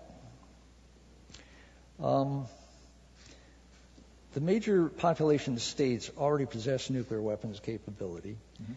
Uh, so why should nuclear power be taken off the table for the about 75% of uh, the world population still coming, uh, like China, India, Europe, and the U.S.? These, they have the weapons already. They have nukes already.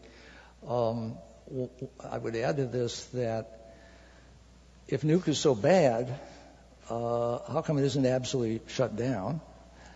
And add to that, in the context that, particularly in Europe, Peter mentioned Britain, also I gather Sweden, Finland, have been doing lately, you know, these nice liberal northern European countries are doing a turnaround on nuclear and are starting to seriously reassess basically not only stopping the, the shutting down of their nuclear program, but, but starting to uh, think about expanding it. Well, first, I, I think it's, it's, a mixed record. I mean, if you look at Germany, for example, the conservative uh, head of government has just indicated she is, remains committed to shutting down the rest of the fleet over the next 20 years. Two German reactors are down, the other 17 are scheduled to go down. Uh, the politics in, are different in different places. New, I still say, again, nuclear is lagging behind the growth in electricity use. It is steadily losing market share. It is, in my mind, a declining resource. That doesn't mean I haven't tried to take it off the table. Uh, and uh, I have said and mean that I think going forward, there's a continuing competition. We have to win. We have to produce better alternatives. It's not going to be all that tough, in my opinion. And when I talk about proliferation, I'm talking about why, if you look forward, and the host has admonished us to look forward 10,000 years, one of the reasons that I wouldn't mourn the loss of a civilian nuclear industry worldwide is simply to eliminate the convenient cover that it provides. That would be a plus, and I think there might be broad agreement on that. That doesn't mean it's enough of a it's enough of a plus to plausibly suggest that everything shut down tomorrow. I think I, I, last summer I had the privilege of actually raising this question with Hans Blix. For those of you who don't know, Hans Blix was the previous head of the IAEA. Uh, and, and, the guy who really pissed off George Bush enormously with respect to the uh, so-called weapons of mass destruction in Iraq. Uh, I asked Blix, well, how would you manage this issue? And he said, look, in his view, the proliferation issue is almost over. After Iran and North Korea, which I think we're unfortunately we're going to be unable to stop. I think that genie is out of the bag already. I think uh, the, our good friends, the Pakistanis, made that possible uh, with AQ Khan. Uh, but that having been said, there are not many other candidates left in the world who have either the financial wherewithal, the human talent wherewithal, or the motivation to do so. We've had two countries abandon nuclear weapons recently, Libya especially, before that South Africa, Brazil, Mexico, and so on. I mean, the only guy who's you know, begun to raise the question again is Chavez in Venezuela. Uh, but when we look around the world, the truth is that the real meaningful proliferation danger, unfortunately, is the one that is already at our doorstep, and beyond that, there may not be any others. But Peter, you just said our only current problems are North Korea, Iran, and Venezuela. Uh, that, that, that's not trivial. Uh, and I just say you can't look, you can't know 10, 25, 50 years in the future. It's still, it would be better if the cover weren't there. I will hold to that without suggesting that it ends the question. Question from Garrett Gruner, right down here. Neither speaker projected costs, says this former candidate for governor. the truth of uh, the matter is that coal is cheap and um, uh, with the cost of CO2. What does each speaker believe electricity costs will be 30 years out? Well, it's what we both, I think, were emphasizing was we were, we, we uh, at least I want to, let me not characterize Peter's views, he can do that. I, am thinking about a competitive context in which electricity costs absolutely matter, and I am arguing that part of what let's, ought to let the winners and losers emerge on the merits is what is available at the lowest cost, with carbon part of the equation. Uh, I don't think coal, coal, coal, the fuel is relatively cheap, coal, the infrastructure, and coal, the power plants, is not cheap at all. And right now, in the California competitive procurements, uh, the resources that I described are cleaning the clock of both coal and nuclear, and I expect that to continue to happen in genuinely competitive auctions. In terms of what that means for the future cost of electricity, it doesn't follow in my mind that it has to come down. Uh, it has to go up rather dramatically. Uh, remember that one of the glories, in particular, the California energy efficiency investments, and let's just celebrate, in the last four months, we launched the largest efficiency investment program in the history of the utility industry. $2 billion over the next three years.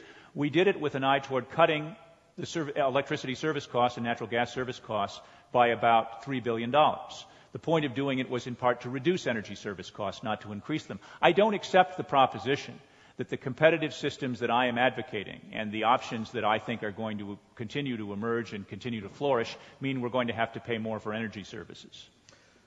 You could be right, and, and, and I hope you're right, but I, I have a feeling that the price is going to go up. And I, I think the reason is severalfold. Uh, first of all, I, I, Garrett's right. Coal appears to be cheap, but of course it doesn't bear the full environmental cost. And so uh, I think it is very likely that we are going to move. That's just the fuel, right? Yeah, yeah, yeah, yeah. yeah. But we are going to do, well, but now we're going to add cost to the power plant as well. In other words, we're going to add cost to the power plant by capturing the CO2 and then ultimately sequestering it. And that will bring coal to a position close to competitive with nuclear power and with potentially uh, solar as well. So what we're going to find is that those kinds of fuels are going to get more expensive. I think wind will continue to get cheaper. You know, we're going to be able to build more. And wind is already very competitive. And that's why you see in Germany and, and in the U.S. lots of wind going in, except where they're being blocked by environmentalists, of course, in places like uh, Massachusetts, New York, and West Virginia because they don't like the sight of them, or in Alameda County because one windmill kills one bird every four months. Uh, and so we want to, uh, and we've shut down our windmills for four months uh, in Alameda because of concern about raptors. Uh, appropriate concern, but everything has its risks and its trade-offs. That's the point. And the cost, therefore, begins to go up at that point when we start building in those things. So you don't run the windmills 12 months a year, you only run them 8 months a year, so their, operating, their, their net cost, in effect, goes up. So all of these things will see, I think, pressure on cost eventually. Uh, efficiency, I think, goes the other way. That I agree with you. That will continue to get cheaper and cheaper in a great variety of ways. Peter, a couple of questions for you. One from uh, Wendy Maria Phelps. Peter, do you believe that citizens throughout the world should have the democratic, democratic opportunity to decide if they want nuclear power plants and or waste in their community? Absolutely. Okay. I don't have any doubt about that. I, I think that's a fundamental notion of democracy. I don't, I don't think there's any doubt about that. And then Stephen Fowler asks, uh, could Peter expand on his claim that the Earth could only support 2 billion people under the scenario where the world atmosphere temperature increases by 5%. I think no, that, that is what I said.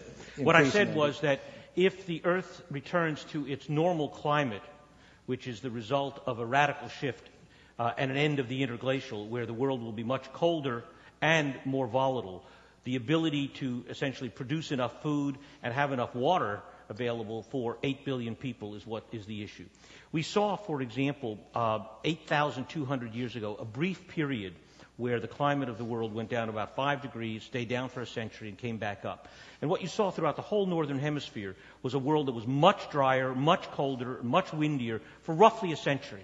Whole civilizations disappeared in that interregnum of a broken climate.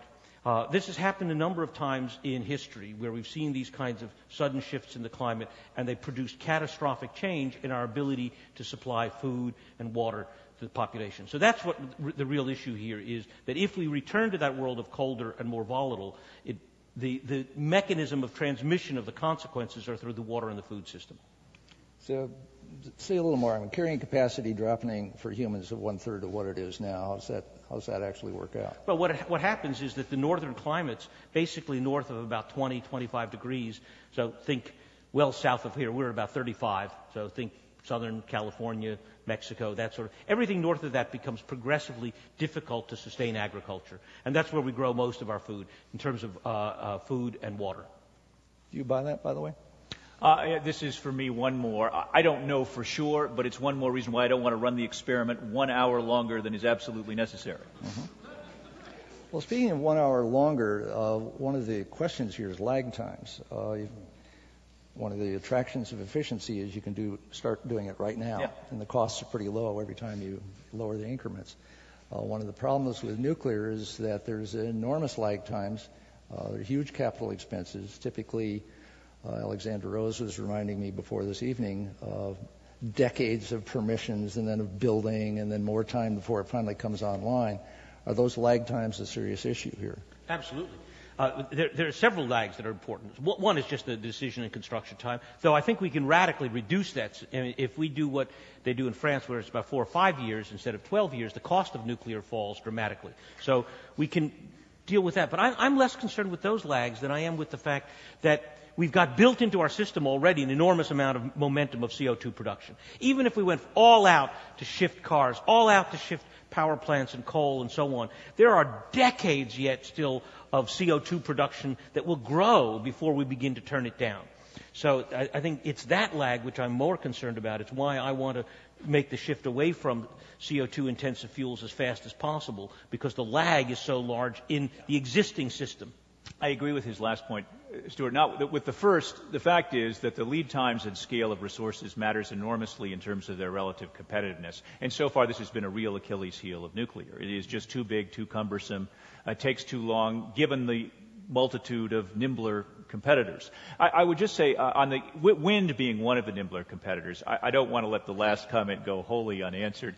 Uh, Peter is right that uh, some in the environmental community have raised concerns about the possible damage to birds and bats associated with uh, wind development, particularly in the Altamont Pass, which has the highest concentration of wind machines in, in North America, and which was cited more than 20 years ago. Having just spent two days with those advocates, meeting directly with the renewable energy community, I came away with it with a clear sense that the effort of those, and there are many in this room who, for example, are members of local Audubon chapters, is not to shut down wind resources, but to make sure we know more about the ways that they could potentially interfere with bird and bat migrations and do something responsible in the siting and the design of the machines to minimize the harm. And I think that's a reasonable thing to do, and I predict it will not, in the end, materially affect the deployment and, and the uh, contribution of wind power. Uh, well, Peter, you mentioned that there's a whole lot more carbon loading going on as we speak, and many of these atmospheric cycles are already in progress. Um, Toby Sanderson has a question. If the Earth's climate is so inherently unstable, and we are currently going through a period of rel- relative stability, what effect can we have on climate if it will naturally descend into a chaotic state anyway? I would add to this, uh, a couple of weeks ago we had uh, Freeman Dyson on the stage, and uh, he said right out loud he thought the models about uh, global warming were uh, interesting, but only models. And the actual role of uh, what humans are doing on that uh, is to him still questionable. He thinks warming is absolutely going on.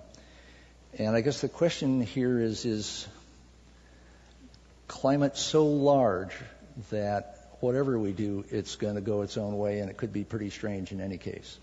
That's certainly possible. Look, it, it, is a system that is extremely complex. My background is fluid mechanics. I'm actually a rocket scientist. I get to say that. Uh, and fluid mechanics is my specialty. And this is a turbulent, complex fluid, and it is hard to predict. In fact, I built the, some of the first global climate models in the 1970s when I was at SRI. Did the first global climate assessment for the U.S. government when the issue was global cooling, because the world had cooled from 1960 to 75 uh, and we were all worried about another little ice age. So the models are genuinely questionable.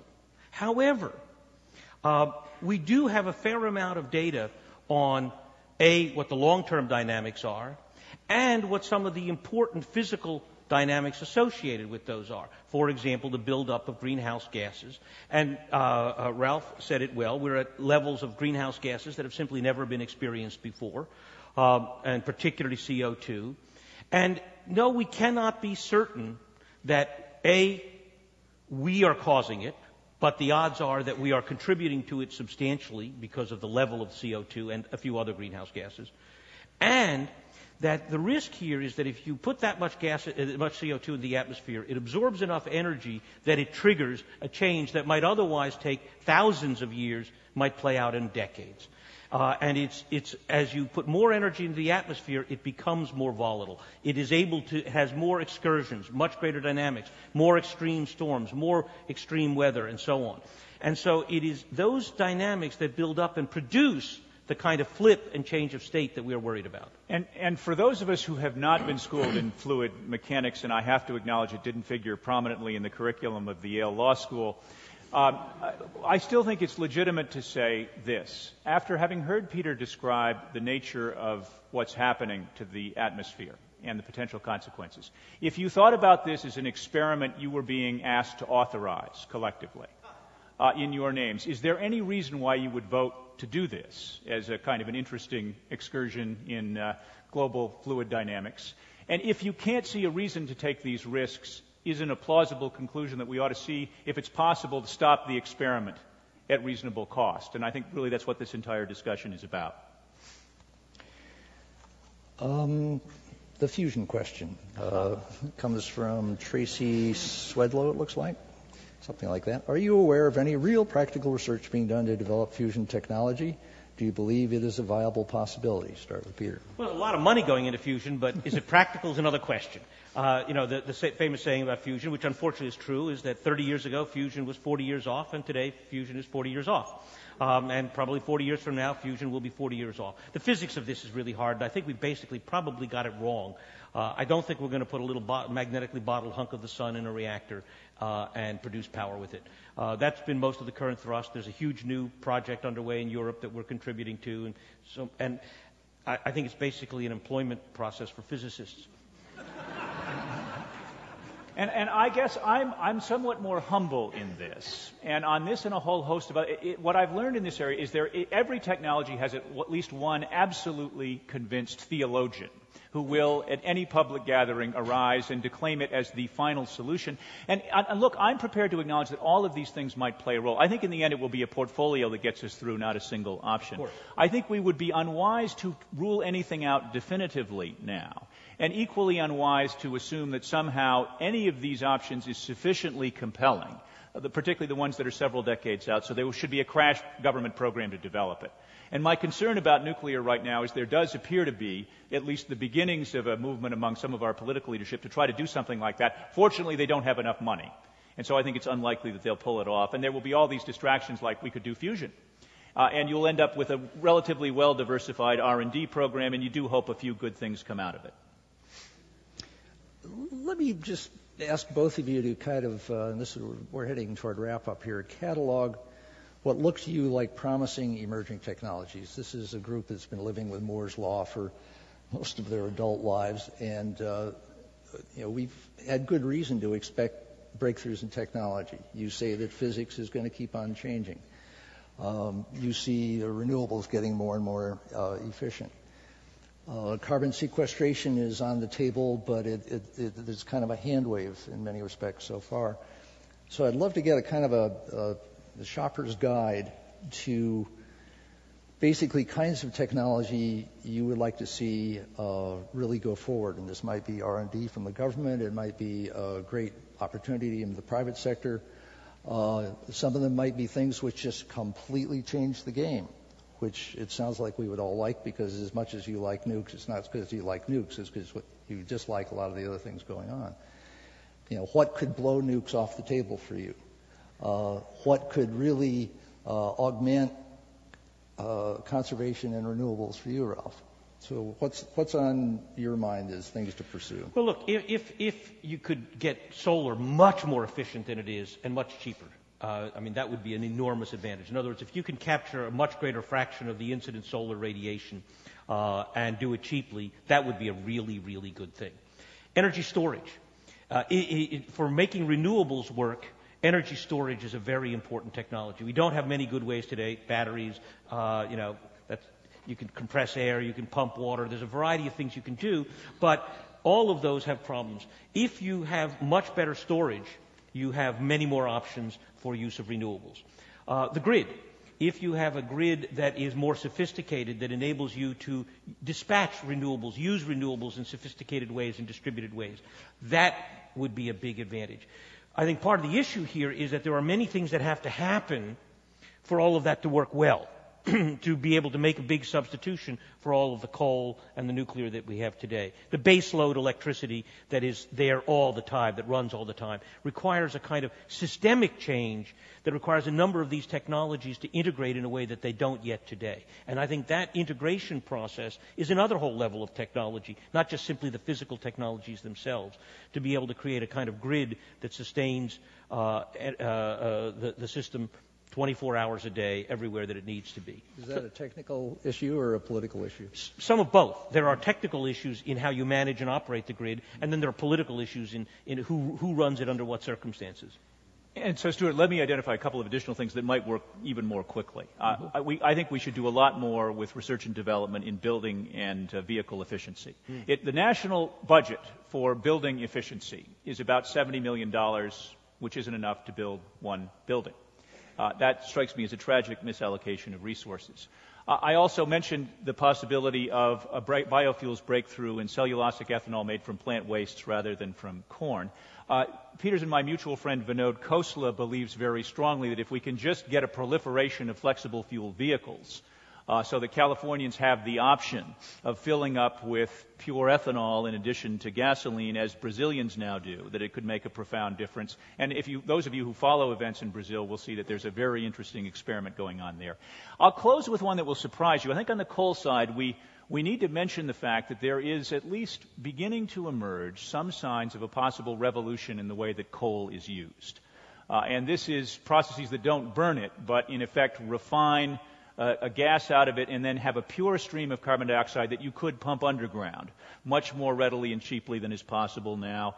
That becomes relevant if you look at the size of the coal resources in India and China, and Stewart has admonished me to think about them. The fact is that if all the coal plants now proposed to get built in the next 25 years are in fact built, and they burn coal in conventional ways, they'll emit more carbon dioxide over their lifetime, the next 25 years worth of coal plants worldwide, than all of the carbon dioxide emissions in the recorded history of humanity. And if that happens, we can't suspend the global climate experiment.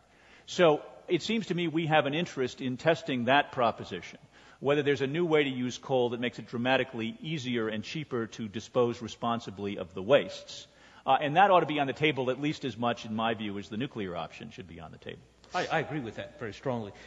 Uh, you know, I, I, think the numbers you put forward, I, I think, are, are, really quite striking. In, and think about this: if every Chinese today used energy the way the average American uses energy, that would equal all of world energy demand. In other words, if they got to the same level as us, we'd have to double the world energy production. Happily, they have tighter fuel economy standards already.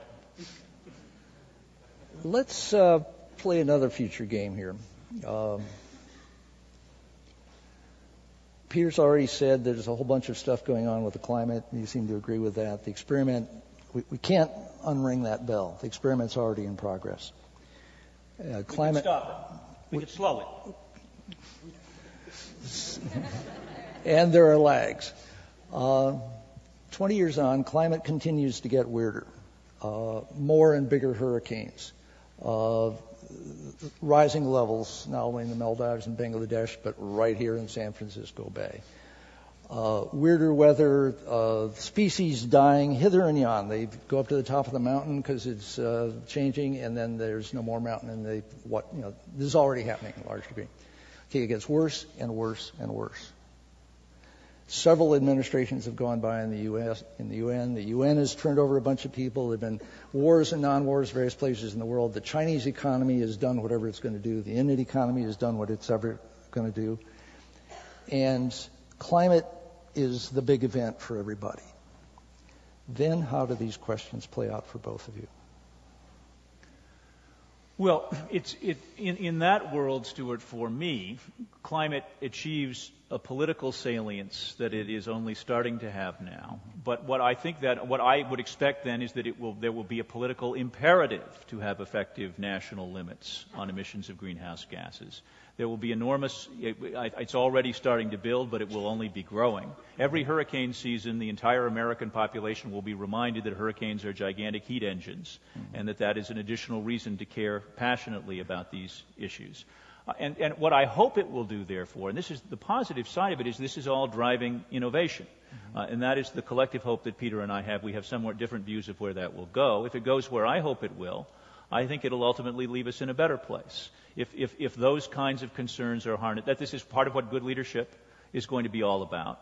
It will take, and we may dare to hope some of it is here in this audience, some people who are prepared to step up and lead on that rather than just wring their hands and complain about it or assign it to sunspots or random natural variations that none of us can. I think that the, the terrible temptation will be to somehow suggest that there's nothing we can do and that we have no culpability. And there, I think, I mean, you gave us a, a, a, a rare reason to suspect Freeman Dyson of human, human, culpability a moment ago. I think the overwhelming scientific consensus is different, mm-hmm. uh, and uh, that, uh, that it will be increasingly difficult for responsible politicians to take that view. You know, uh, look, I think we can get there, but we've already seen some of this play out, Stewart, and we, we can see it historically when after the first uh, oil crisis, second oil crisis uh, in 1979-80, uh, the United States uh, passed for the first time mileage standards, the CAFE standards. And, and, Ralph will remember that originally it was intended that after about five years, six years, after it was played out, it was supposed to go up again. The original legislation said it was going to be 27 and a half, and then in 1987, at the instigation of the president, it was supposed to go on up to 35 if we were on our right trajectory. Ronald Reagan canceled that. Did not implement the 35. If we had implemented the 35 mile per gallon standard, we'd have 2 million barrels a day of oil imports today, and we wouldn't care very much about Venezuela or Saudi Arabia or a number of other places. And our emissions would be much, much lower. And oh, by the way, GM and Ford might be thriving. Because, of course, Toyota took that challenge seriously, and GM went from a market share of 50% to 25%, and Ford from 30% to 14%, while Toyota tripled its market share selling green cars to Californians. Um, and so I think there are, if, if we get these choices right, you don't get to that place. Now, the interesting and weird thing that I'll throw one wrinkle into this whole thing I think you could even see, as, as painful as this is me to say, the Bush administration changed their position on climate change. Bring us back in a year, Stewart. as, as, as, as, my family knows, we were on vacation recently. Each morning, I, we were in a remote location. I'd wake up and check the New York Times facts. Is Dick Cheney still alive? But having said that, I keep hoping. Uh, having said that, uh, this is going out over the radio, Peter. I understand. I understand. Uh, there is, I, I think, what we see here is a real failure that I think they've actually begun to recognize. The world is aligned against them.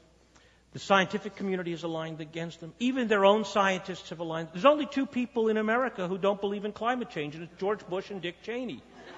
Um, you know, the Department of Defense believes it. The Department of Energy believes it. EPA believes it. You know, there's a small cabal of two guys who don't.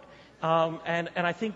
I think there's a question about Karl Rove. Uh, well, yeah, yeah. I'll, I'll, put Karl in the envelope, uh, in, in the bubble. But having said that, my point is that even in the administration, you're beginning to see the forces beginning to shift.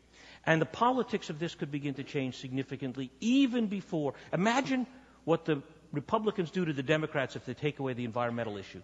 And Peter, what will drive that? And there's some in this room who are trying to make it happen. I think it's actually the business community yeah, is changing exactly. and leading on this. And I think there are in, in this room I know are, for instance, people from the Silicon Valley Leadership Group who have been for Silicon Valley uh, giving the strongest possible constructive example of the potential ways that our technology leadership could generate solutions, and a, and a, remarkable lack of fear in that community Absolutely. about the potential of responsible regulation. And I do think that's going to get through to even the most cloistered sections of the environment. I, I hope that the administration, sometime soon. Yeah. Uh, we put 10,000 years in the title, and we should probably end in that uh, time frame. Um, 10,000 years probably came because it's actually came from Peter. I'll give you the history of this 10,000 year story. Um, the Long Now Foundation was named by Brian Eno, and we were trying to decide how long is the now that we're interested in. And uh, Schwartz came up with how about everything since uh, basically agriculture, when towns first began, civilization's story got going. That was about 10,000 years ago. So we'll take the last 10,000 years, the next 10,000 years, that's the long now. One of the reasons a number of us went to uh, visit at Yucca Mountain is uh, its time frame is 10,000 years. It was set by Congress back in the 1950s as the amount of time that they were supposed to be responsible for uh, the nuclear waste there it's uh, and, and, very bizarre things happening. We could talk about that, but that's probably another evening. What are we talking about? Climate in 10,000 years, uh, nuclear power in the time frame of 10,000 years. What does that perspective do to both of your positions? You know, look, there's no doubt that the Earth's climate will be different 10,000 years from now than it is today. There's no period in human history of stability of 10,000 years. That has never happened. Um, I mean, of 20,000 years. So it's going to change. It's going to change. There will be change in the climate. Um, the question is, do we have in that period of time, have we gotten smart enough to both be participants in that process as well as to learn how to live with that process? Uh, do we have an understanding of ecosystems, of biology? Do we have technological resources? Uh, and, and, the truth of the matter is, uh, I think there's no doubt of that. Um, I think we are going through a, a, transition that is probably several centuries, um, like it or not, where we have moved from a world where nature controlled us to where we understand and frankly control nature in ways that we simply have never had before. And so before the end of this millennium, I think our relationship to the natural environment, our relationship to the climate will change fundamentally. Um, and so that by 10,000 years from now, we will be active participants in co-creating, in a kind of positive sense, uh, what the climate is. And I will make two observations on this. Um, one is that a federal court recently invalidated the 10,000 year rule for nuclear waste on the ground that it wasn't a sufficiently long period. Uh, to deal with the uh, waste given its toxic characteristics, underscoring further, however you feel about the merits of the decision, Stewart thinks perfectly dreadful. It, it, does underscore the political challenge of part of the topic uh, this evening. But look, the main thing I would want to emphasize, Stewart, is on this issue, and I think everyone in this room is aware of this, but I want to underscore it in closing.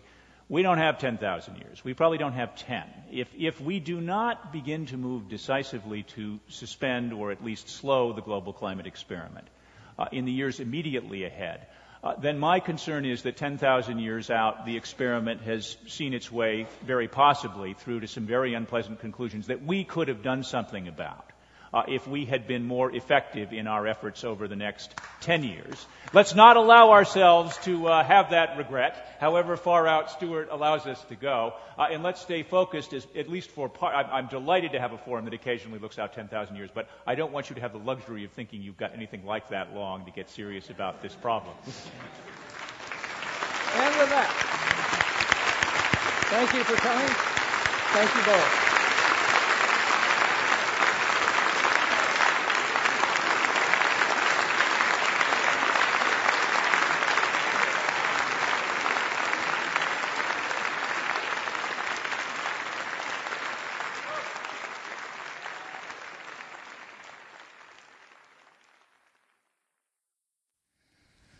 This seminar about long-term thinking was brought to you by the Long Now Foundation. Thanks to Fora TV, you can see high-quality videos of the talks online by joining Long Now as a member at longnow.org. Thank you for listening. I'm Stewart Brand.